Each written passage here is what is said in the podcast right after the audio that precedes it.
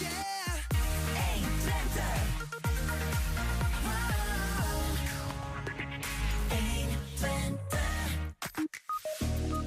Enschede wil groeien naar 170.000 inwoners. Collega Wilco Lauwers die heeft daar wat uh, kanttekeningen bij. Hij doet een onderzoekje en vandaag duikt hij in de groeicijfers van de concurrentie.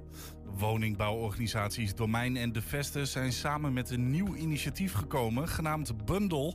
Een wooncommunity bedoeld voor mensen die aan het begin staan van hun carrière. Als je denkt gezondheidsklachten te hebben door activiteiten van een bedrijf in de buurt, hoe maak je dat dan uh, hard voor de rechter? Lex Neumann vertelt hoe de wet daarnaar kijkt. En een almeloze stelling van de week en de column van Bart Peters Weem. Het is vrijdag 14 juli. Dit is 120 vandaag. 120. 120 vandaag. Enschede wil groeien naar 170.000 inwoners. Maar we spraken al eerder, uh, twee keer zelfs, met collega Wilco Lauwers over de ambitieuze groeiambities van Enschede en de kanttekeningen die hij daarbij plaatst. Deze keer dook hij opnieuw voor ons in de cijfers om uh, te kijken hoe de concurrerende steden groeien en hoe goed Enschede wat dat betreft dus wel of niet doet. Wilco, welkom. Goeiedag, zijn we weer. Nummer drie in, de, in de serie. Kunnen we het zo noemen, een miniserie? Jawel, ja. Het is wel ooit een beetje de bedoeling geweest om eens uh, in verschillende facetten uh, naar, die, naar die groeicijfers van Enschede te kijken. Hè? En ook een beetje de toekomst en waar we Enschede naartoe. Mm -hmm. Dus uh, ja, wat, wat hangt daar allemaal mee samen? Hoe haalbaar is het, om het zo maar te zeggen? Hoe zat het ook alweer? Enschede wil groeien, 170.000. Wat is het nu, 160 of zo? Ja, we zitten iets boven de 160 volgens mij nu. Ja. Uh, 161 misschien zelfs. Uh, um, ik kan het er heel snel bijpakken. 161.475. Ah, kijk, zo ja. precies op de vijf af zelfs. Ja. Nee, maar en die, die, waarom is dat interessant? Waarom ben je dat gaan onderzoeken? Nou, goed, dit is, dit is iets wat al jaren in die, in die gemeentelijke plannen voorbij komt. Hè. Dus een keer in 2018 of zo is dat een keertje bijeengeslopen. Enschede moet naar 170.000 inwoners. Hè. Enschede moet groter worden, moet een aantrekkingskracht zijn voor andere steden. Vooral, en ik zeg het maar even zo, hoogopgeleide mensen uit de Randstad deze kant op halen. Want daar, daar zit het hem ook in. Hè. Enschede is een arme stad. Hè, en dan wat, uh, moeten er meer hoogopgeleiden deze kant op komen. Of hier blijven vanuit de universiteit. Want dat is beter voor de stad. En een betere uh, uh, balans, zeg maar. Ik zeg het maar even gewoon zoals het is. De, de, de woorden hoogopgeleid, dat wordt niet meer gebruikt tegenwoordig. Het moet allemaal inclusief zijn. Dus hebben we het over praktisch opgeleide en theoretisch opgeleide. Maar goed, iedereen weet wat over gaat volgens mij. Mm Waar, waarom wil Enschede dat eigenlijk groeien? Um, ja, nou ja, het goede is, is de reden die er vaak wordt genoemd is meer geld. Hè? Meer inwoners is meer geld van, uh, van het Rijk. Hè? Dus uh, je krijgt, de gemeente krijgt geld uit het gemeentefonds. Uh, dat is de belangrijkste inkomstenbron. Ja. nee, dus als je meer inwoners hebt, krijg je ook meer geld. Want er zit een van die factoren, van die vele factoren, voor mij zijn het er meer dan honderd in zo'n gemeentefonds, is hoeveel inwoners heb je. Ja, ja dus, dus daar wordt dan een bedrag op berekend. Dus als je meer groeit gemiddeld dan andere gemeenten, dan krijg je meer geld. Want ja, ja die, die pizza is even groot. Dat pizzastuk dat wordt verdeeld ja. tussen al die gemeenten. Dus als jij meer groeit, relatief gezien ten opzichte van andere gemeenten, krijg jij een iets groter uh, pizzastukje. Zo moet je het een beetje zien. Ja, ja, En wat, wat wilde jij daar dan uh, over weten? Even in het bredere aspect. Hè? Want we hebben, we hebben je nu hier voor de derde keer aan tafel, omdat je daar iets over kan zeggen. Waarom ben je daar aan begonnen aan zo'n onderzoekje? Nou ja, ten eerste omdat ik uh, verder niks anders te doen heb. Uh, nee, uh, kijk, je, je, je, als, als journalist controleer je de, de gemeente natuurlijk, de gemeenteraad, het college, op wat ze doen. Hè? hoe haalbaar zijn die plannen? is die beweegreden? Hoe zit het eigenlijk in elkaar? Hè? De NSG moet dan mensen van, van buiten trekken, van het liefst vanuit de Randstad, vanuit Amsterdam. Komen ze daar wel vandaan? We hebben al twee keer over hier... Um, uh, wat over gepraat over die groeicijfers. Misschien kan ik het beste uitleggen als ik gewoon uh, wat laat zien wat we de vorige keer al hebben behandeld. Ja. Ik zou op YouTube bij deze video zou ik de linkjes ook plaatsen hoor, omdat het allemaal bij elkaar hoort. We hebben hier namelijk over de groei van Enschede door de jaren heen. Hè? dit gaat ongeveer van het jaar 2000, van, van begin van de eeuw. Dus, en, en nu, waar we nu zitten. En dan zie je dat die groene lijn uh, in de positieve staat. En die rode en die blauwe uh, toch behoorlijk negatief duiken. Nou, behouden, de blauwe is verhuissaldo. Dat betekent dat er dus meer mensen weggaan uit Enschede dan dat er hier terugkomen. Gewoon binnenlandse verhuizing hebben we het over. Dan hebben we het geboorteoverschot. Nou ja, dat is negatief. Dan kun je dus geen overschot noemen. We hebben een geboortetekort. Er gaan meer mensen dood, om het zo te zeggen, dan dat er geboren worden. En ehm, eh, dan hebben we het migratiesaldo. En die, ja, vooral de afgelopen jaren, duikt heel erg in de positieve. Dat betekent dus dat er meer mensen vanuit het buitenland naar Enschede komen dan Enschede's naar het buitenland eh, verhuizen. En dan, ja goed, daar zeg ik er maar weer even bij. Eh, dan denkt iedereen gelijk aan asielzoekers. Het asielzoekerscentrum staat er nog niet. Hm. Hè? Dus Dan rechtstreeks... gaat dat lijntje nog weer wat omhoog. Nee, dat hoeft volgens mij nog niet eens. Want volgens mij komen die mensen dan eerst in Ter Apel binnen bij het aanmeldcentrum. En dan is het nog steeds een binnenlandse verhuizing. Want daar wonen ze het eerste. Dus dit, dit gaat echt over, over studenten vooral. Experts zullen erin zitten. Nou ja, natuurlijk veel Duitsers. Die Ja. komen hier gewoon wonen en andersom. Maar er zitten, hier zitten heel veel studenten bij. Ook- Kortom, dit, deze grafieken laten zien... Enschede groeit niet door geboorte van nieuwe Enschede'ers... of doordat er eh, vanuit eh, eh, binnen Nederland mensen naar Enschede verhuizen per se... want het is juist een negatief saldo. En waar het positieve saldo zit, is het migratie. Dus Enschede wil groeien in, in, die, in die kwalitatieve groei, zeg maar. Ja. Ja, maar je kunt je hier op basis eh, hiervan al een beetje afvragen... is dat dan zo? Hè? Als jij alleen groeit door eh, eh, buitenlanders, om het zo te zeggen. Dat klinkt heel erg eh, ehm, eh, populistisch, maar dit is in feite gewoon wat er gebeurt. Ehm, Nou ja, Die wel als je, daar een hier een paar ambitie, als je daar een ambitie in hebt, zoals jij dat net zegt. Van Ja. Je wil eigenlijk een gemêleerde groep inwoners hebben. ehm, eh, en dat eh, moeten dan, neem ik aan, ook mensen zijn die niet alleen maar expert zijn of wat dan ook. Weet je, ja, als je zegt van we willen een grote internationale stad zijn eh, met internationale studenten.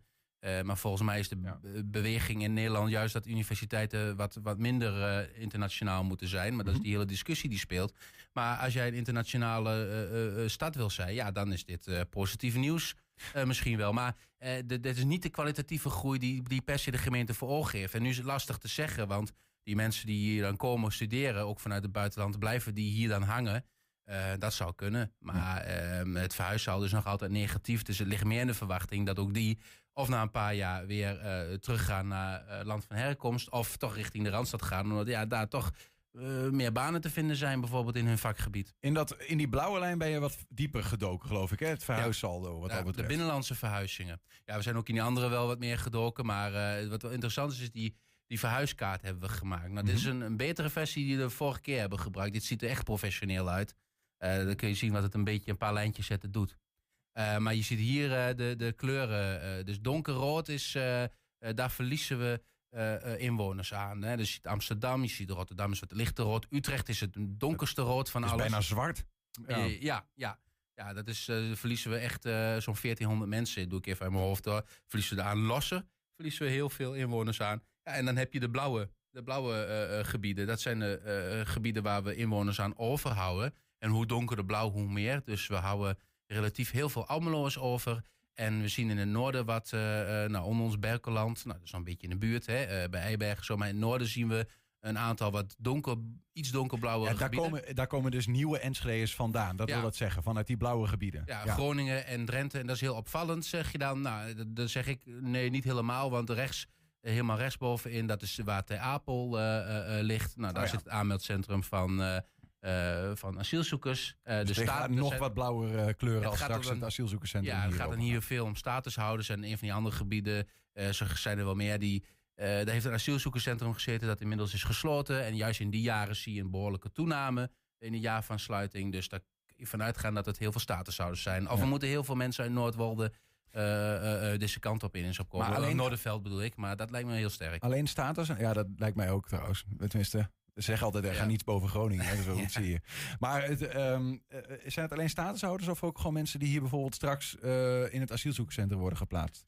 Die, die komen daar straks inderdaad bij. Ja. Hè? Er zullen er op dit moment in al die cijfers, maar die zitten hier misschien nog niet eens in, want dit gaat tot 2021. Eh, bij 2022 zullen er 60 bij zitten die in de crisisnoodopvang zitten, bijvoorbeeld. Hè? En, en, en die in de noodopvang sowieso de tijdelijke hebben gezeten. Dus, eh, maar die, die, die komen hierin terug. eh, ja. Nou ja, in ieder geval, dit, dit is een korte recap van eh, zeg maar, aflevering 1 en 2 in, Ja. de, in de serie. En nu heb je nog iets nieuws onderzocht, namelijk wat, doen, wat doet de concurrentie eigenlijk? Wat, Ja. wat heb je precies gedaan? Nou ja, Enschede wil meer groeien dan... we, we kunnen het afspelen, we kunnen gewoon doorheen praten. Er zit geen geluid bij. Je ziet hier Enschede, die begon ooit... we kunnen ze nog een keertje afspelen... als de elfde stad van Nederland. En je ziet hoe de grootte van Enschede ten opzichte van concurrenten... links helemaal Amsterdam, eh, daarnaast Rotterdam, hè, Den Haag, Utrecht, de grote steden. En je ziet in de aantalletjes dat die allemaal doorgroeien. En dat Enschede langzamerhand helemaal wordt ingehaald door alle eh, steden. En dit is ook een vooruitblik in richting 2040. En dan valt Enschede bijna van deze kaart af. Op plek 18 zijn we dan. Uh, nou ja, hier begint het weer overnieuw. opnieuw. Maar hier kun je het wel goed zien. Enschede begint op, wat is het? Nou, even zie ik de tiende plek of zo? Ja, elfde plek zo'n beetje, ja. Schrijf nog heel even iets op uh, naar nou ja, de, de grootste stad van Nederland. Ja. Maar nu uh, wordt het erger, hè? Vanaf 2017, 16. Ja, nou komen we bij 2023, dat is nu. En dan, dit is de vooruitzicht van Enschede. Ja, dat gaat eigenlijk alleen maar omlaag. Hoe, kom, hoe, kom je nou, hoe weet je nou wat er in 2033 in dit geval gaat gebeuren dan? Ja, dat, uh, dat uh, berekenen uh, onder andere het CBS. En dan moet ik even zeggen, het PBL, Planbureau voor de Leefomgeving, dat is hem. Die berekenen dat. Hè. Dat zijn analyses. Er worden demografische ontwikkelingen. Dus hoeveel mensen gaan dood, hoeveel zijn geboren. de leeftijden van de mensen. Hè. Vergrijzing, als een vergrijzing in een gebied is. Dus veel oudere mensen dan nou ja, dat, dat, is een teken dat er dus meer mensen uiteindelijk doodgaan dat, er, dat erbij komen. Ja. Um, en ook, ook um, ja, migratie en andere huishoudensgrootte. Alle, allemaal getallen worden ingegooid in zo'n model en dan gaan ze dat doorberekenen naar 2040. Ja. En dit is uh, interessant, die plek van Enschede ten opzichte van die andere steden, omdat daar juist dat geld mee te maken heeft waar je het eerder over had. Waarom die groei belangrijk is, toch? Ja, enigszins wel. Relatief gezien is natuurlijk ten opzichte van heel Nederland. En nu heb ik wel gekeken, voor mij is het groeicijfer van heel Nederland, er ligt ongeveer op 5% gemiddeld hè, van alle gemeenten. En Enschede zit dan op 6,8%. Er zijn gemeenten die gaan richting de 20% en er zijn gemeenten die gaan min 10% of zo. Even, ik zeg maar even wat, maar dat is dan een krimpgebied zoals uh, Noordoost-Groningen, rond Delfzijl en zo. Dat is echt een krimpgebied. En, en Enschede zit dus op rond, rond de 6,8 procent en zo qua inwonerstijging. Dus ze stijgen meer dan, iets meer dan gemiddeld. Dus zullen ze ook uh, op basis daarvan wat meer geld dan, andere gemeenten, dan de meeste andere gemeenten krijgen van het gemeentefonds. Dus wat dat betreft kun je zeggen, dan wordt het doel gehaald. Maar het doel is ook die concurrentie. Hè? Uh, ik heb uh, Jeroen Diepemaat eens in de regionale krant horen zeggen van... Ehm, we moeten niet de concurrentie aangaan met Um, volgens mij heb ik dat ooit zelf als journalist bij Tubantia geschreven, maar dat weet ik niet heel zeker. Uh, we moeten niet de concurrentie aangaan met, uh, met, met, met Twente, met Lossen. Nee, we moeten de concurrentie aangaan met Utrecht. Daar, daar moeten we, hè, dus we moeten de inwoners daar vandaan lokken deze kant op. Nou ja, en je ziet hier dat het niet zo makkelijk gaat, want juist nou ja. dat, zelfs gemeenten als Zaanstad, halen we meer. Uh, halen ons in. Den Bosch, ja. Arnhem, Arnhem is maar, wel. maar wat zegt dit? Want natuurlijk ook, wat zegt dit? Heb je daarover uh, over nagedacht? Wat zegt dit dan? Zeg maar dat dat dus inderdaad gemeenten als Zaanstad, uh, Amersfoort. Maar goed, Den Bosch is toch een iets minder randstad, denk ik. Ja. ook dat die ons uh, voorbij streven wat dat betreft. Ja, blijkbaar zijn die aantrekkelijker om, om te gaan wonen. En dat is niet zo gek, want ze liggen meer richting het westen, meer rond de Randstad. Kijk, het is, het is in die zin, en daar komen we misschien zo nog wel even op. Want ik zeg natuurlijk al iets waar ik al een beetje weet waar we naartoe gaan. Maar uh, uh, waar gaat een Amsterdammer die niet meer in Amsterdam kan wonen, waar gaat die naartoe? Hè, die zal naar Almere gaan of uh, weet ik veel. En Haarlemmermeer, Zaanstad, wat dichterbij. Zo ben je toch een beetje in Amsterdam. Ik zal niet zo heel gauw gaan zeggen, goh, we gaan eens gezellig naar Enschede. Ja, dat is natuurlijk wel een beetje wat er gezegd wordt. Hè? Van we ja. hebben hier de UT, kennisparken. We moeten zorgen dat we dat goed verkopen. Want dan, hé, hey, hier ligt werkgelegenheid. Hè? De, kom hier naartoe en steek de handen uit de mouwen. Maar nou ja, uit deze cijfers blijkt dat mensen nog niet zo gewillig zijn om deze kant nee, op te komen. Nee, dat zeggen, deze cijfers zeggen dat niet direct natuurlijk. Hè? Want het is in theorie mogelijk dat je alleen maar mensen uit die Randstad haalt. En dat die alleen maar groeien vanuit andere gebieden. Maar in feite laten deze cijfers dat wel een beetje zien dat Enschede ten opzichte van de concurrentie. En dan moet je helemaal niet naar links kijken. Dan moet je echt kijken naar Arnhem, Apeldoorn, dat soort steden. Zaanstad, hè, uh, Den Bosch, dat je daar gewoon van verliest. Um, uh, op basis van um, nou, de modellen. Nou, Wilco, ga ik een uh, journalist citeren waarmee ik wel eens samenwerk. het is maar een model. Het zijn maar modellen. Wat ja, zijn die waard? Dat zou ik kunnen zijn. Ja. Ja, nee, ik, heb, uh, ik hecht niet heel veel waarde over het algemeen aan modellen. Omdat, nou ja, goed, dat hebben we ook in andere momenten gezien. Als het al gaat om het coronabeleid of dergelijke. Alles wordt met modellen gedaan. En modellen, dat is, um, daar stap je allerlei feiten in wat je nu weet. En dan ga je dat doorberekenen naar de toekomst. Maar dat is geen uh, garantie voor succes natuurlijk. Of voor ja, uh, tegenovergestelde. Mm -hmm. uh, dus dus um, um, als Enschede in één keer heel veel woningen gaat bouwen... of ineens heel aantrekkelijk wordt dan gaan die modellen natuurlijk ook veranderen. Dus in die zin uh, probeert Enschede misschien ook wel tegen de modellen in... De strijd tegen de modellen. Te, te, voeren. Maar ik kan er wel wat tegenover zetten. Hè? Want gaan we gewoon dan naar harde woningbouwplannen kijken, dan zien we alleen al in Amsterdam dat uh, wordt gesproken over 73.000 woningen. Nou, dat gaat dan om 2018 tot 2025. Maar gaan we naar Arnhem-Nijmegen, een woondeal um, die een paar jaar geleden is afgesloten voor 20.000 woningen erbij. Gaan we naar Zaanstad, 16.000, 17.000 woningen Um, um, tot 2030. Ja, en dan komt Enschede aan met uh, 10.000. en waar nog maar voor 4600 aan harde plannen ligt. Dus ook daarin blijf je, denk ik, gewoon achter. En dat, dat, dat, dat in die huizen gaan mensen wonen. Maar dat, hoe meer huizen je bouwt, hoe meer mensen er kunnen wonen. Ja. Wat, wat zien we hier nou? Ja, hier zien we dus, um, heb ik even naar wat verschillende steden gekeken. Hè? Want hoe groei je dan nou? Nou, Enschede groeit vooral door, we hadden het net al over Almelo. Zien Westerwolde heeft een AZC gezeten, Noorderveld. Waar ze vandaan komen is ja, dit dus. Ja, dit zijn van 2017 tot 2021 overigens, ja. in vijf jaar tijd. Dus waar nieuwe Enschede's vandaan komen of waar nieuwe mensen uit Amersfoort vandaan komen, dat is wat we hier zien. Ja, en Enschede zie je dan, nou ja, Noorderveld nog een plusje, Hardenberg is nog positief en Doetinchem op plek 5. Maar dan is maar een plus van 57, dat is eigenlijk niet zoveel. Mm -hmm. Maar dat is waar Enschede het van moet hebben, van deze steden. Kijk je naar Arnhem, zie je weer Westerwolde. Nou, noem ik weer het AZC. Nijmegen is natuurlijk in de buurt. Noorderveld, ook weer AZC. Uh, en Amsterdam, uh, nog enigszins. Daar zie je dus wel Amsterdam. En een negatief saldo ten opzichte van Amsterdam over meerdere jaren. Nou, Amersfoort zie je al dat Amsterdam, uh, daar wat eerder naartoe gaan. En Utrecht, uh, Utrechtenaren, nee, Utrechters moet je zeggen, sorry. Want andere is volgens mij een, een scheldwoord. Um, Hilversum, Zeist, Haarlem, en een Haarlemmermeer, dat is ongelooflijk. Amsterdammers gaan naar Haarlemmermeer. Is, eh, van, volgens mij is het meer dan 50% van mensen die naar Haarlemmermeer gaan, die komen uit Amsterdam. Daar, daar hebben we het over, in Haarlem, Amsterdam. Dat is dus waar de Randstad naartoe gaat. Ja, ja. Daar laten dit soort cijfers gewoon zien. Eh, Enschede moet, moet het gewoon van een directe omgeving hebben. En de, de concurrentie ook, wat dat betreft? In, in principe ook, maar Arnhem is natuurlijk een meer centraal gelegen gemeente dan zie je dat Amsterdammers daar misschien nog wel naartoe willen. En Amersfoort. Ja. Um, en Almere wellicht kun je dat ook op uh, zetten. Of Apeldoorn. Maar dat is, dat, dat is wat je hier ziet, ja. ja. ja. Overigens, de voornaamste groei van concurrentie uh, van de concurrerende steden, is dat dus is dat ook binnenlandse verhuizing? Of is dat, want hier in Enschede is het migratie, zagen we net. Maar dat is, dat is goed dat je het zegt. Uh, van deze gemeente is volgens mij alleen Amersfoort die daadwerkelijk uh, ook groeit echt groeit. En niet vanuit uh, immigratie, die dus vanuit zichzelf groeit. Dat is het enige van deze drie gemeenten. Okay. Uh, Arnhem en Haarlemmermeer. Uh, um, als, als je immigratie niet meer telt, dat krimpen ze. Ja. Um, tot slot dan, kortom, uh, wat wil dit nou allemaal zeggen? Of ik weet eigenlijk niet of is dit het einde van de serie of heb je nog wat? wat nou, nou ja, goed. De, de, de volgende stap die je zou kunnen maken is: oké, okay, nou weten we dit allemaal. Bij die 170.000 inwoners horen.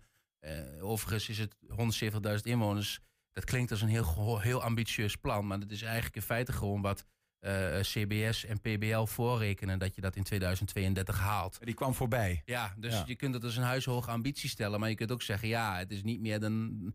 Als jij echt wat meer wil doen ten opzichte van concurrentie, dan moet je 180.000. Of als je het stuur loslaat, wordt het vanzelf ja. 170.000.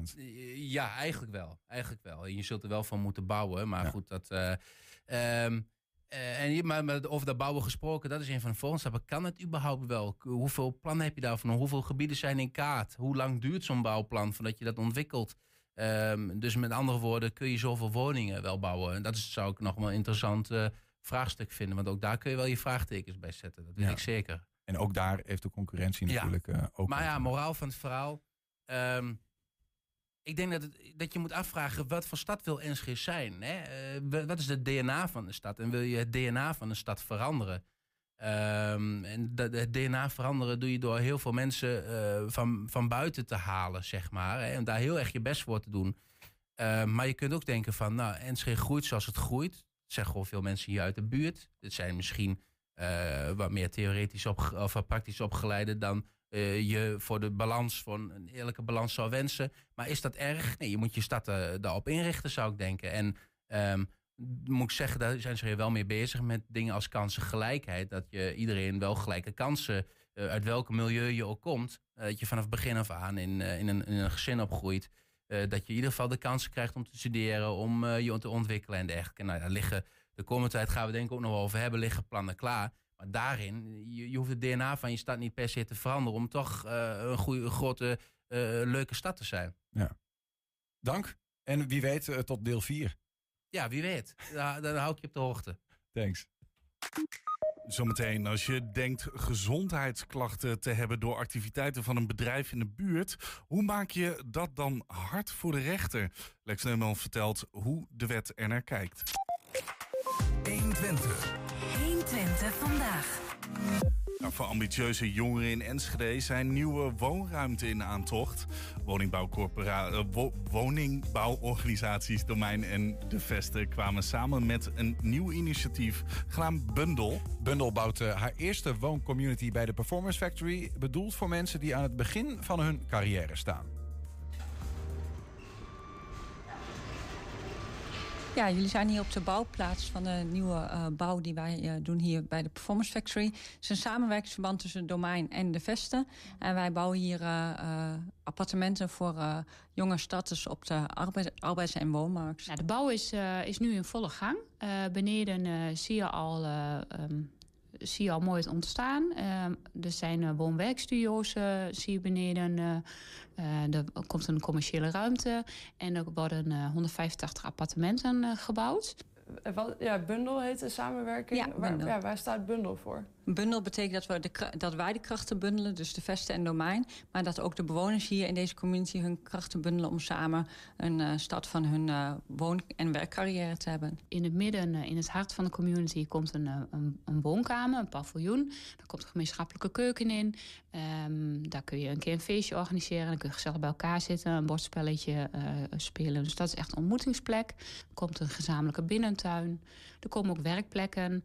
Eigenlijk kun je alles in je appartement doen, maar wil je mensen opzoeken, dan kan het heel mooi in gemeenschappelijke ruimtes. We hebben daarin ook gewoon eh, plekken gemaakt waar je bij je heel veel levendigheid op kunt zoeken. Eh, wat minder levendigheid en echte rustige werkplekken. Wij noemen dat rust, ruis en rumoerplekken.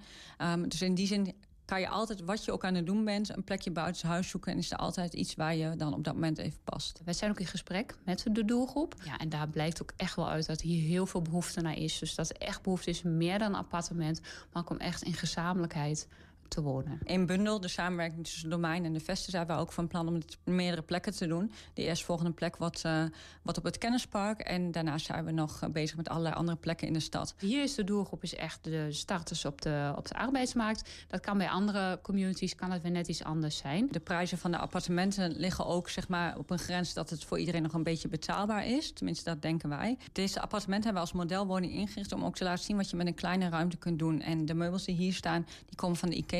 Daarmee laten we ook zien dat eh, zeg maar het leuk inrichten van een wat kleinere woonruimte ook betaalbaar kan zijn. Dus om ook in te spelen op de doelgroep die misschien nog niet gelijk heel veel te besteden heeft. Ehm, net zoals de huurprijzen die vrij laag zijn, kan je dus ook met weinig middelen dit ook zo inrichten. De, de huurprijs die zit nu rond de mm, 650 euro. Eh, daardoor kun je er nog huurtoeslag eh, voor krijgen. En dat, gaat, dat is dan de kale huurprijs. Daar komen nog wel servicekosten bovenop. De mensen die hier komen wonen moeten ook gemotiveerd zijn. En wij gaan dus ook door middel van wervingsgesprekken... gaan wij de mensen selecteren die hier gaan wonen. Dus dat is iets anders dan bijvoorbeeld een standaard loting. Ja, we, eh, we proberen de studio's zo eerlijk mogelijk te verdelen... en naar aanleiding van de motivatie van mensen. De planning is dat we de sleutel gaan overdragen aan nieuwe huurders... ehm, nou, rond eh, april 2024. Wij hebben als, als de Vesten de ervaring met eh, de doelgroep van de studenten. En het domein heeft gewoon heel veel ervaring in de sociale woningbouw en dit soort projecten. Dus in die zin vullen we elkaar gewoon altijd goed aan. En dat is ook het leuke ervan, dat je dan samen iets op kunt zetten. Dat is ook wel heel mooi wat we willen dat hier gaat ontstaan. Ja, dat ontstaat tussen ons ook.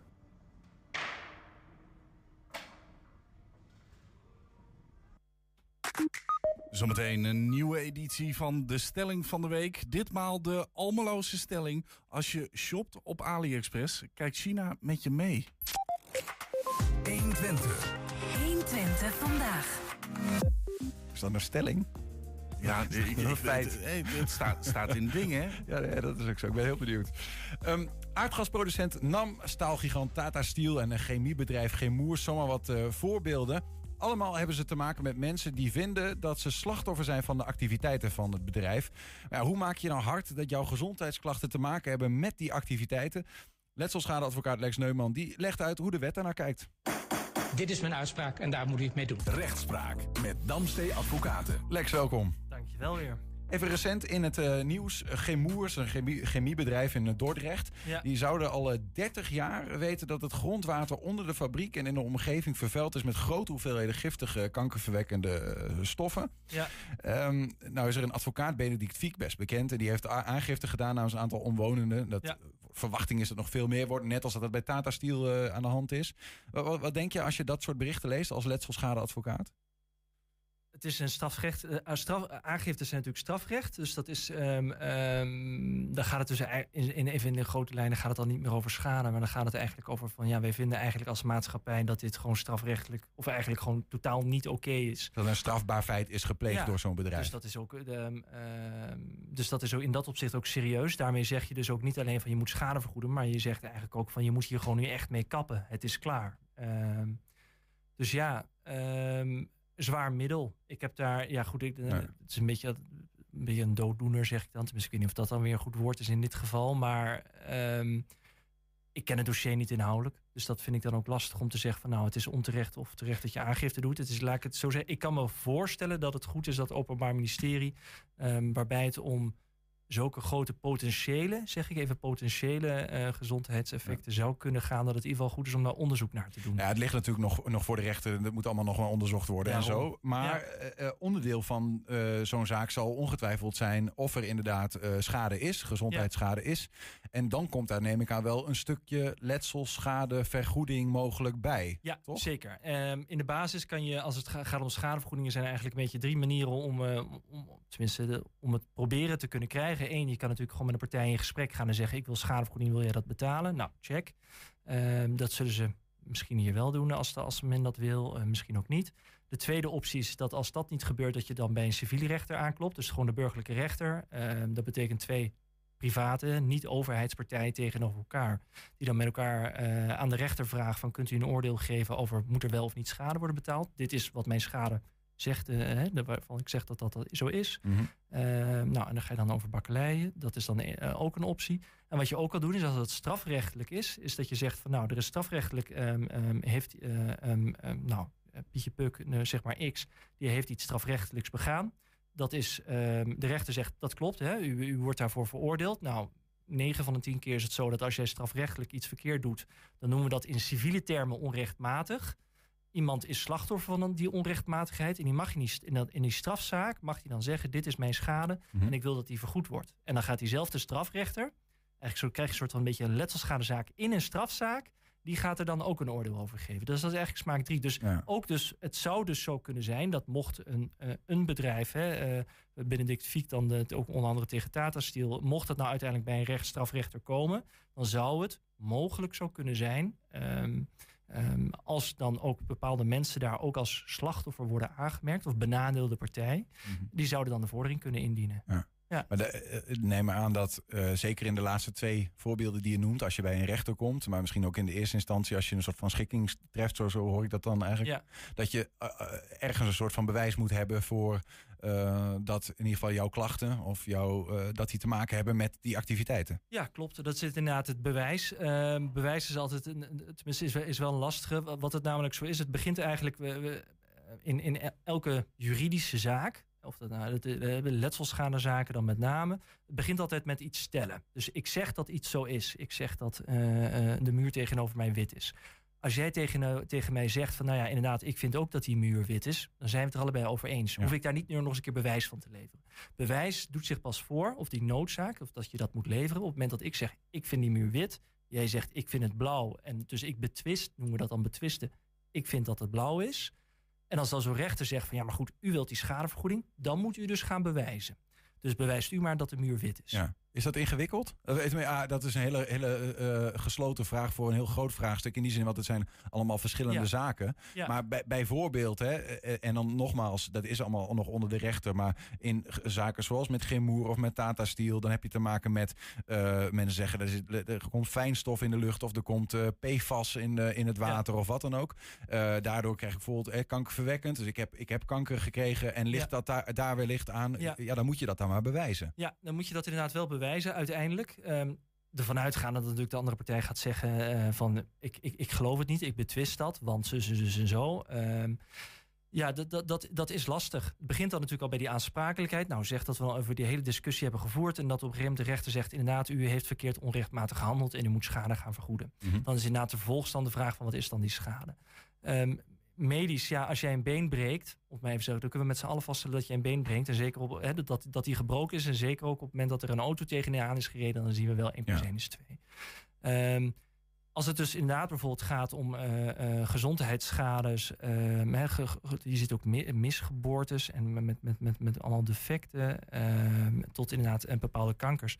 Wat je wel kan vaststellen, en heeft het RIVM doet daar ook onderzoek naar, dat bijvoorbeeld bij asbest, dat je ook bepaalde, het is altijd zo'n ingewikkeld woord, dus ik ga niet eens proberen het uit te spreken, maar dat een bepaald soort kanker ook wel typisch is voor asbest.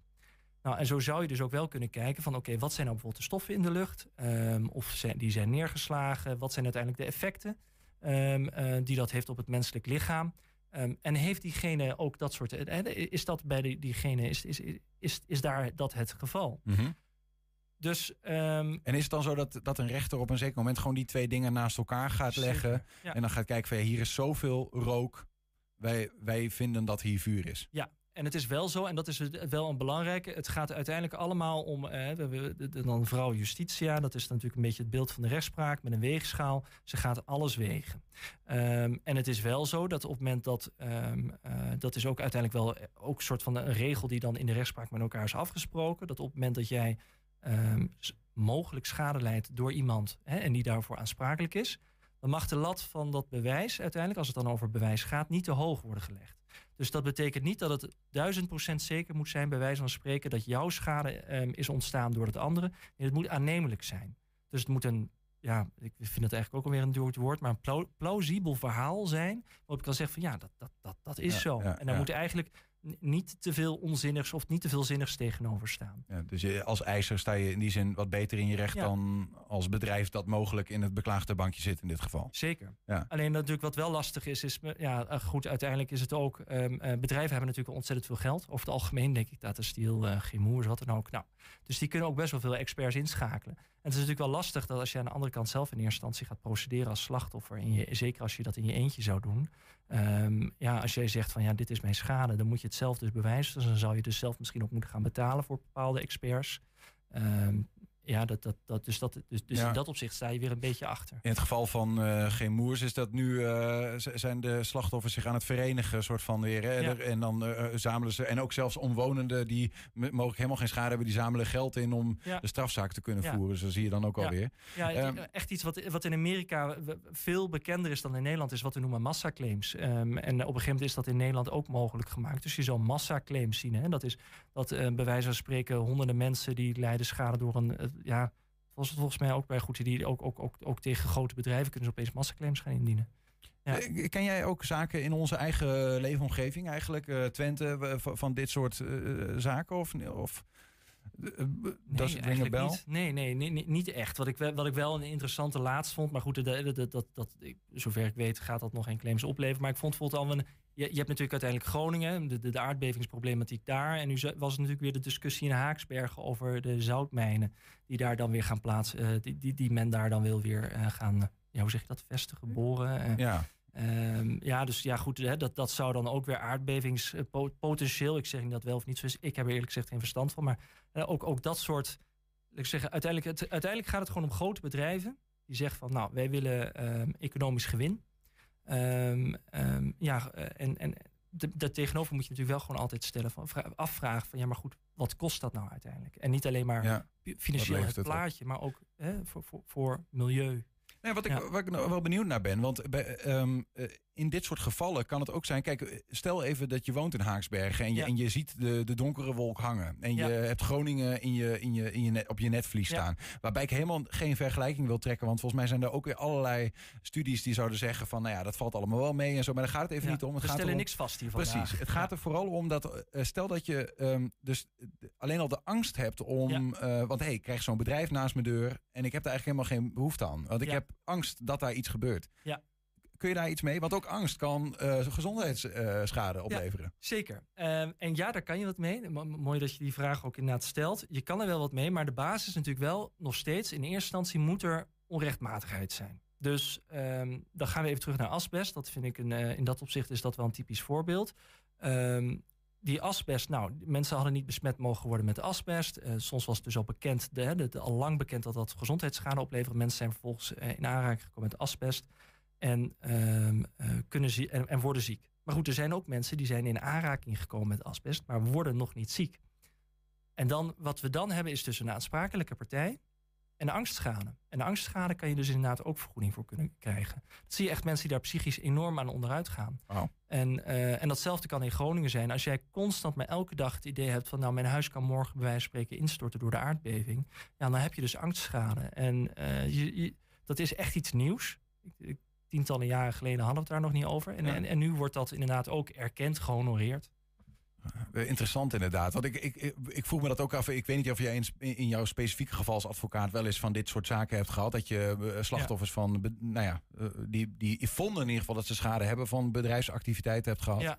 Nou, ik, ik, ik heb er nu eentje van een niet nader noemen te bedrijf. eh, eh, of, en, en tenminste, dat is ook net in een niet nader te noemen krant, bedoel ik. eh, is dat inderdaad nu naar voren gekomen. Ja. Ehm, waarbij we inderdaad wel zeggen van ja goed, ehm, eh, je hebt als bedrijf bepaald economisch gewin. ehm, maar tegelijkertijd heb je ook slachtoffers gemaakt. Tenminste, dat is dan de, de stelling zoals we die dan innemen.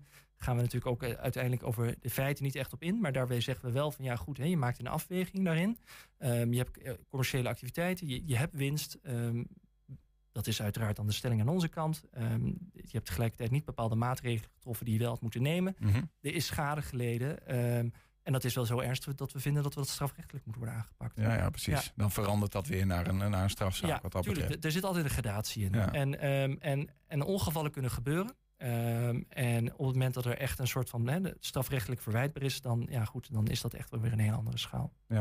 Ja, ik- en ik, en ik wil nog even naartoe dat ik, dat, dat ik me inderdaad afvroeg van komen, komen eigenlijk mensen pas bijvoorbeeld bij jou als letselschadeadvocaat als het kalf al verdronken is bij wijze van of kunnen ze ook komen als ze zeggen ik ben bang voor en ga jij dan bijvoorbeeld eh, nou ja, een- met een onderzoeker weet ik veel welke partij dan ook de Ja. strijd aan om te kijken is er mogelijk eh, kan er eh, schade komen en kan ik dan nu al iets doen? Ehm, en, en bedoel je dan vanuit een bedrijf of vanuit een slachtoffer? Nou, van, nou, vanuit het slachtoffer, vanuit een Ja. die zegt van jongens, ik, ik, ik zie dat, dat de- die fabriek hier komen. Ja. Eh, ik, heb ik, ik heb daar eh, mijn twijfels over. En dat je dan eigenlijk in het voren al zeg maar, of is dat eh, iets, niet, niet iets wat jij zou doen als. Ik, ik denk inderdaad niet dat ik daar heel veel mee kan. Ehm, het is vaak uiteindelijk natuurlijk ook of bedrijven er komen ehm, en of ze bepaalde activiteiten kunnen richten, is een vaak meer een politieke, hè, een vergunningskwestie ehm, en een politieke besluitvorming die daar aan het grondslag ligt. Ja, en dat, dat is niet mijn straatje. ja, ja. In dat opzicht is het inderdaad wel jammer dat ik inderdaad achteraf daar eh, me, me bezig moet houden. Maar goed, het, het, het, het zou denk ik ehm in zijn algemeen, ja, nou ja goed. Het zou in de algemeenheid mooi zijn als we er ook van tevoren misschien wat bewuster afspraken maken over van stel je nou voor we verlenen een vergunning en er ontstaat schade. Dan zou het ook heel mooi vinden als er in zo'n vergunning bijvoorbeeld staat van nou dan bent u ook wel verplicht om die schade gewoon te vergoeden zonder niet al te veel discussie. Ehm, hè, daarmee dat, dat, ja goed. Je van tevoren al een beetje aftikt Ja. dat het wat makkelijker wordt. Tuurlijk, ja. Ja. Dan geef je misschien wel een soort van. Zet je een deur open dat je ervan uitgaat dat het mogelijk al gaat gebeuren. Nou ja, soms weet je dat toch gewoon. Ja, het is een, poli- kijk, het is een Ja. politiek besluit. Alleen wat je dan vervolgens wel doet, is, eh, de, en dan met name de individuele burger, heeft natuurlijk echt. ehm, eh, moet wel van hele goede huizen komen om ervoor te zorgen dat, dat, dat, je, eh, dat er voldoende waarborgen zijn. Hè? Dus je, je moet daarvoor je best doen. Het zou heel mooi zijn als de politiek ook over dat soort dingen nadenkt. Ja. Of tenminste dat communiceert. Ik weet niet of ze erover nadenken, maar ik heb niet het gevoel dat erover gecommuniceerd wordt. Dat erover gecommuniceerd wordt van joh, we zien de voordelen, maar we zien ook de nadelen. Eh, en we nemen dat allemaal mee in de besluitvorming. Ook op zo'n manier dat we ook vinden dat de burger beschermd moet worden.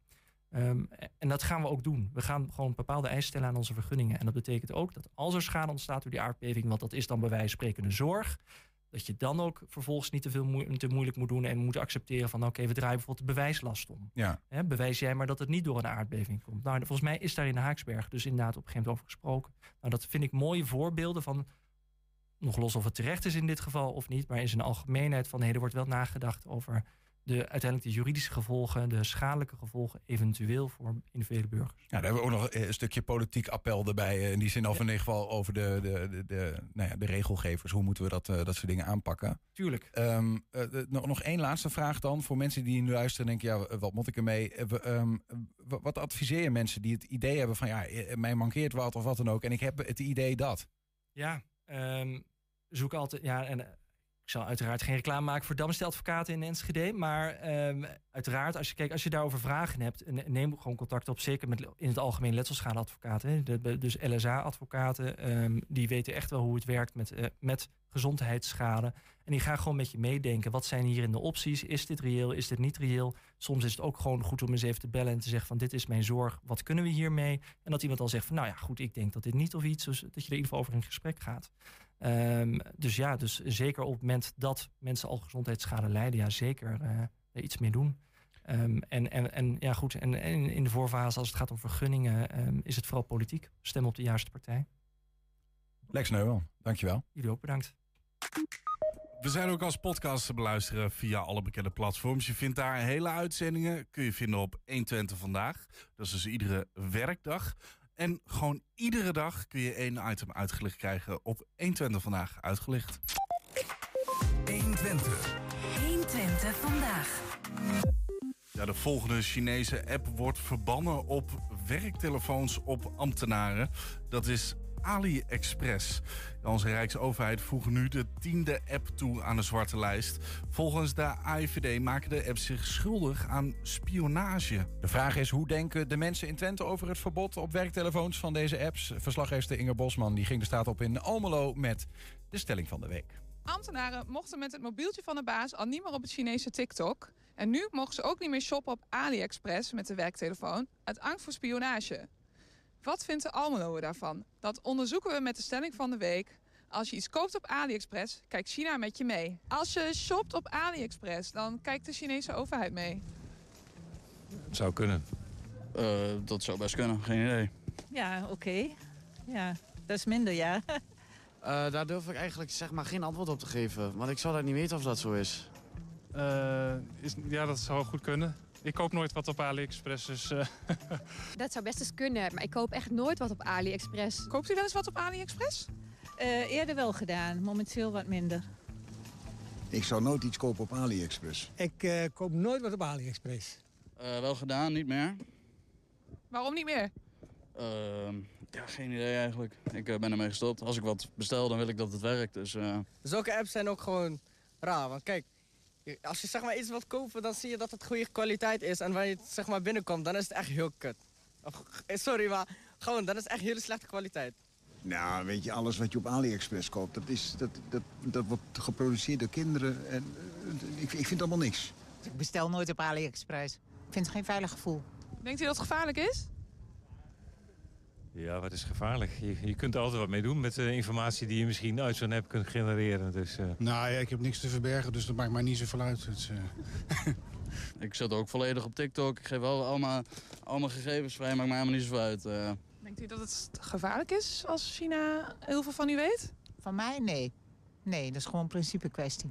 Het is gewoon niet fijn, denk ik, dat mensen je privégegevens hebben... en dat ze daarmee aan de haal kunnen gaan en eh, allerlei dingen kunnen uithalen. En dat. De Nederlandse overheid die wil het nu, eh, die app verbieden op werktelefoons. Net zoals TikTok. Wat vindt u daarvan? Dat vind ik een goede zaak. Nou ja, ik denk dat het goed is dat er over nagedacht wordt... en eh, eh, dat we ons daarmee bezighouden inderdaad van wat doen we... en wat voor consequenties heeft het. Ik heb gelezen, ik ben ook ambtenaar, dus eh, ja, maar voor mij hoeft ze hem niet te verbieden. Ik, ik gebruik hem niet. ik denk dat het wel goed is. Sowieso eh, so- social media, dan, dan mag misschien best wel wat meer eh, aanpak op. Sowieso. eh. en of het nou AliExpress is of een andere app, mag, mag er zo goed naar gekeken worden, denk ik. 120. 120 vandaag. Determinatie. Jonge mensen tussen de 8 en 25 ongeveer die hobo of harp spelen. Niet veel voorkomend, maar evenmin met uitsterven bedreigd. Vindt plaats Enschede, Symfonia Jong Twente en Symfonia Junior. Datum 23 juni 2023. Bij gelegenheid van een repetitie voor een jubileumconcert, want Symfonia Jong Twente bestaat dit jaar een halve eeuw.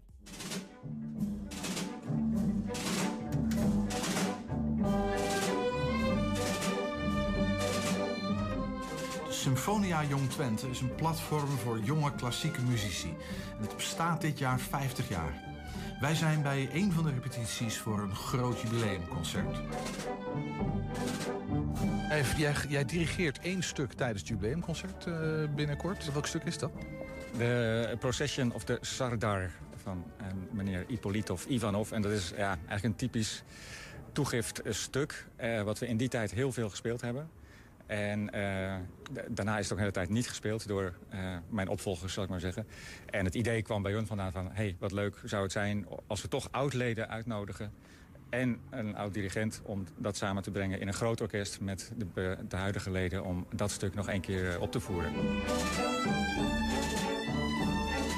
Jullie zijn gastspelers. Ja. Hoe werkt dat? Nou, ik heb eerst, uh, ik denk vanaf 2012 of zo, bij het orkest gezeten. En toen ben ik uh, gestopt op een gegeven moment, omdat ik ging verhuizen. En nu ben ik weer terug om de alt-sectie te versterken. Ik zag je net zitten en ik denk, ja, hoe, hoe komt iemand bij Pauker? Uh, ik, ik, zou gaan drummen dan, hè, toch denk je?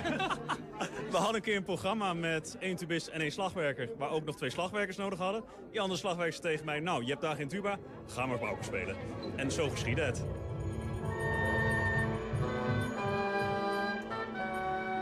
Hoe wordt een mens uh, dirigent bij een dergelijk orkest? Uh, nou, ik zocht toen gewoon orkest nog. Uh, het is natuurlijk uh, gewoon je vak en je wilt gewoon vooral dat doen. En ik arrangeer en componeer ook. Maar ja, dat is ook hartstikke leuk allemaal. Maar hier met mensen bezig zijn, met samen een stuk vormen of vormgeven. en zo goed als kwaad als kan. Hè. Je werkt met een jeugdorkest. Het plezier wat het hun geeft, geeft het mij ook namelijk om ze ook nieuwe dingen te laten ontdekken. Van, en van, joh, je kan het. Je komt hier op het orkest en misschien je denkt van, oh, ik kan niet alles. Nee, dan zetten we hier daar een paar haakjes omheen. Nou, doe je dat misschien even, even niet of niet zo opvallend, zeg maar. En dan merk je dat ze dan twee jaar later dat ze dingen wel kunnen. Wat, wat maakt dat nou zo leuk? Om, om, te beginnen het, het enthousiasme, het, het, de liefde voor de muziek. Dat begint natuurlijk bij dat zit in deze jongeren die kiezen voor deze instrumenten en deze muziek. Zijn er ook geen jongeren tussen die gewoon motten van hun ouders? Misschien moeten ze les hebben van hun ouders. Maar als ze dan zien wat ze met hun instrument kunnen doen in een orkest... dan ontstaat er weer een hele nieuwe dynamiek. En, en uh, ja, daar, dat sleept iedereen mee.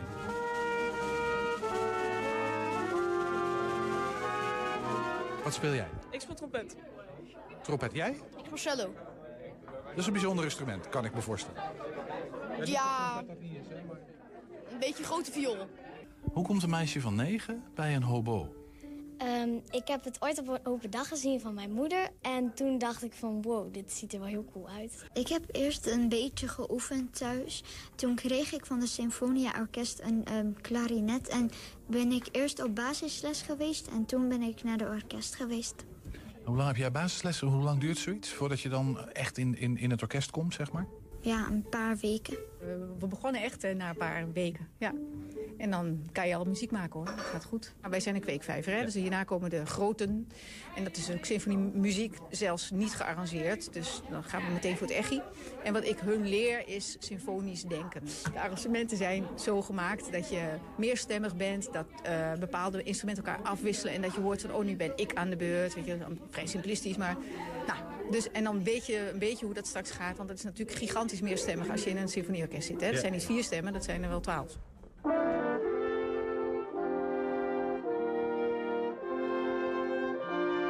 Dat jubileumstuk, dat is, dat is ritmisch echt een heel ingewikkeld. Dat is niet makkelijk. Uh, nee, daar hebben we hard voor moeten werken met z'n allen. Uh, en het uh, komt ook niet uh, zomaar aanwaaien. Je moet, echt, echt, je moet echt wat doen om het te overwinnen. En dat is ook leuk. we maken er iets nieuws van. En dat was ook de opdracht aan, aan de componist. Van zorg ervoor dat er, als, je, als je het leven ziet als een lange reis... natuurlijk een, een veel gebruikte metafoor... maar waar allerlei dingen gebeuren... zorg ervoor dat het een spannende reis is. Zorg ervoor ook specifiek dat we slagwerk kunnen gebruiken. Dat we onze harpist ook voldoende te doen geven. En waar iedereen gewoon aan meedoet. En iedereen doet ook echt mee. Ze hadden me gevraagd om uh, een soort van digitale toevoegingen te doen. Dus wel heel erg in mijn, uh, in mijn straatje. Dus voor een heel groot deel eigenlijk audio- en sample toevoegingen... en veel synthesizers. Eigenlijk heel erg dat, het digitale deel... en dat eigenlijk live uh, die audio kunnen manipuleren en vervormen. Ah, echt. Ook de opmaat gewoon ook stevig. En...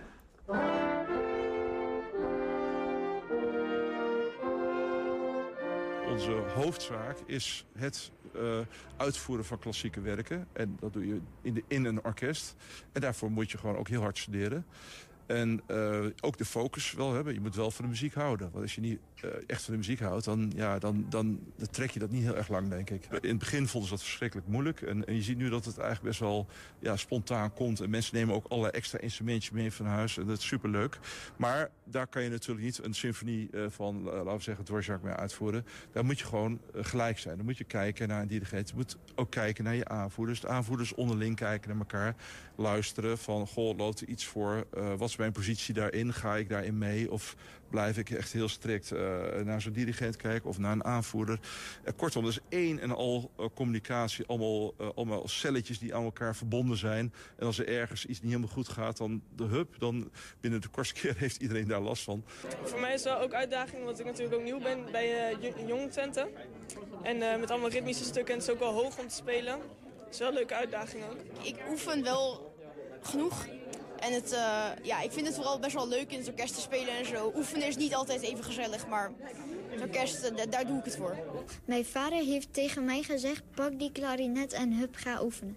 Dus ben ik gaan oefenen en ben ik zo goed erin geworden. Het, het grappige is dat je, dat je ziet dat sommige uh, van deze orkestleden inderdaad doorgroeien het vak in. Het conservatorium gaan doen en op verschillende plekken in binnen- en buitenland uh, in symfonieorkesten terechtkomen. Er zit een, een, een cellist die ik meegemaakt heb, die zit nu in, in Sydney in het operaorkest. er zitten violisten in orkesten in Londen.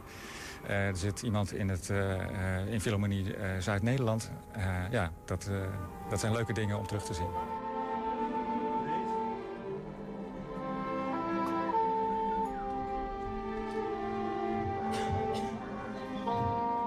Ja, het uh, jubileumconcert van Symfonia Jong Twente is aanstaande zondag om half drie in de bijna beste concertzaal van Nederland, de grote zaal van het Enschedeze Muziekcentrum. Kaarten zijn te bestellen via de website van het Wilming Theater. En heb je een tip voor de redactie? Mail dat dan gewoon eventjes. redactie.120.nl 120. 120 vandaag. Spelen jullie een instrument? Um, nee. Bart zegt nee. Julian nee. Uh, nee, maar ik heb wel een triangel aan mijn bureau hangen. Dat klopt inderdaad. ja, ja, misschien heel ja, random, maar dat, af en toe wordt daar even een tikkie opgegeven. Even een zenmomentje creëren. Ik had heel veel interesse in... Ja, ik, oorspronkelijk heet dat zo'n hang. Dat is zo'n soort omgedraaide wokpan waar je dan op kan slaan, maar dat is heel erg duur. Oh, die uh... happy drums of handdrums. Ik weet niet, misschien ook wel een merk of zo. Maar dat, en dat is gewoon zo'n metalen ding. En daar kun je dan op slaan met je vingers of zo. En ik heb er laatst ook eentje gekregen van mijn schoonouders. Ik vind het een heel leuk ding. Alleen je moet eigenlijk de discipline hebben om daar heel vaak mee te oefenen. Ik heb ook een mondharmonica wel eens geprobeerd. Ik de, ergens heb ik het opgegeven. Ik vind het nog steeds leuk om te hebben, maar ik kan daar eigenlijk niet echt op spelen. Zo, ik, ik heb gezien dat die zoon van Dries Roelvink, die is nu de hele tijd op zo'n pan aan het slaan. Ja, ik word er wel blij van. ja. Ja, Althans, als het niet daadwerkelijk een pan is. nee, nee, nee, nee, nee, nee, ik weet niet precies hoe het instrument heet. Precies zo'n ding, ja. ja ik, ik, herinner mij een, een, een, tripje naar Praag... waarin iemand op zo'n bekende brug... en daar zat ook inderdaad zo'n pan, pannenmapper zat er op de brug. maar het zijn, een, het, het zijn ik heb vaak het in zijn een soort vakies. Zo zien ze eruit, zeg maar. Met zo'n, met als zo'n, jij nou een Hilma gaat krijgen van een heleboel spirituele muzikanten... dan weet ik het ook niet meer. Pannenmappers. Er, er, is dus een man die, die is viral gegaan op uh, onder andere TikTok. Die gaat dan live, die gaat dan in een beekje zitten. En die gaat dan op zo'n pan mappen. En dat doet hij. En er zijn duizenden mensen die daar naar kijken. Ja. Is iets voor de Roombeek. Hier in Enschede. Dat Niels in de Roombeek gaat zitten. Ja. 700 jaar Enschede. Niels in de Roombeek met een pan als pannen. Ja, en een djembe erbij. Ik, ik ben erbij. Ik wil er twee. uh, hij is minder goed in wokpannen slaan, maar hij is goed met woorden. Bart Peter Zwee met de column van de dag. Beste luisteraar, daar zijn we dan de laatste column voor de vakantie. En dat moment voor de vakantie vind ik altijd een bijzonder moment. Het voelt toch een, als een afsluiting. Hè? Een jaar na de vakantie van de vorige zomervakantie is voorbij. Het collegejaar is voorbij. Het radioseizoen is voorbij. Het werkjaar is voorbij. En na de zomer beginnen we weer. Het is een beetje als oud en nieuw. Alleen in plaats van dat in één seconde alles ineens nieuw is, hebben we daar nu strakjes een paar weken zomer voor. Want laten we eerlijk zijn, dat oud en nieuw, hè, ja, iedereen zit dan helemaal zo van aftellen en oh, het is bijna zover. Maar laten we eerlijk zijn, wat verandert er nou helemaal met oud en nieuw in die ene seconde dat de klok verspringt? Wat kan er gebeuren in één seconde wat de boel verandert? Ja, je kunt per ongeluk in plaats van je partner de buurvrouw vol op de mond zoenen. Of ja, die vuurpijl kan de linker oogkas van iemand invliegen. Dat verandert wel even het een en het ander. Maar in het algemeen verandert er in die ene seconde geen ene fuck. Ja, een getalletje. Nou, boehoehoe. Maar nu hebben we de zomer en een paar weken zomervakantie, zomerstop, reces of hoe je het ook wil noemen. En dan kan er iets veranderen. Dan hebben we het ergens over. Dan kunnen er dingen gebeuren. Want de afgelopen tijd zijn er zoal wat kleine dingen veranderd. Zo hadden we bij mijn laatste column nog een kabinet. En ik dacht bij mezelf, oh, dat blijft nog wel even, dat kabinet. Boom, toen viel het kabinet krijgen we ineens verkiezingen. Ik denk, nou vooruit, dan wordt Rutte gewoon weer premier. Hè? Zo zijn we dat gewend. Boom! Toen kapte Rutte ermee. Dat je denkt, hè?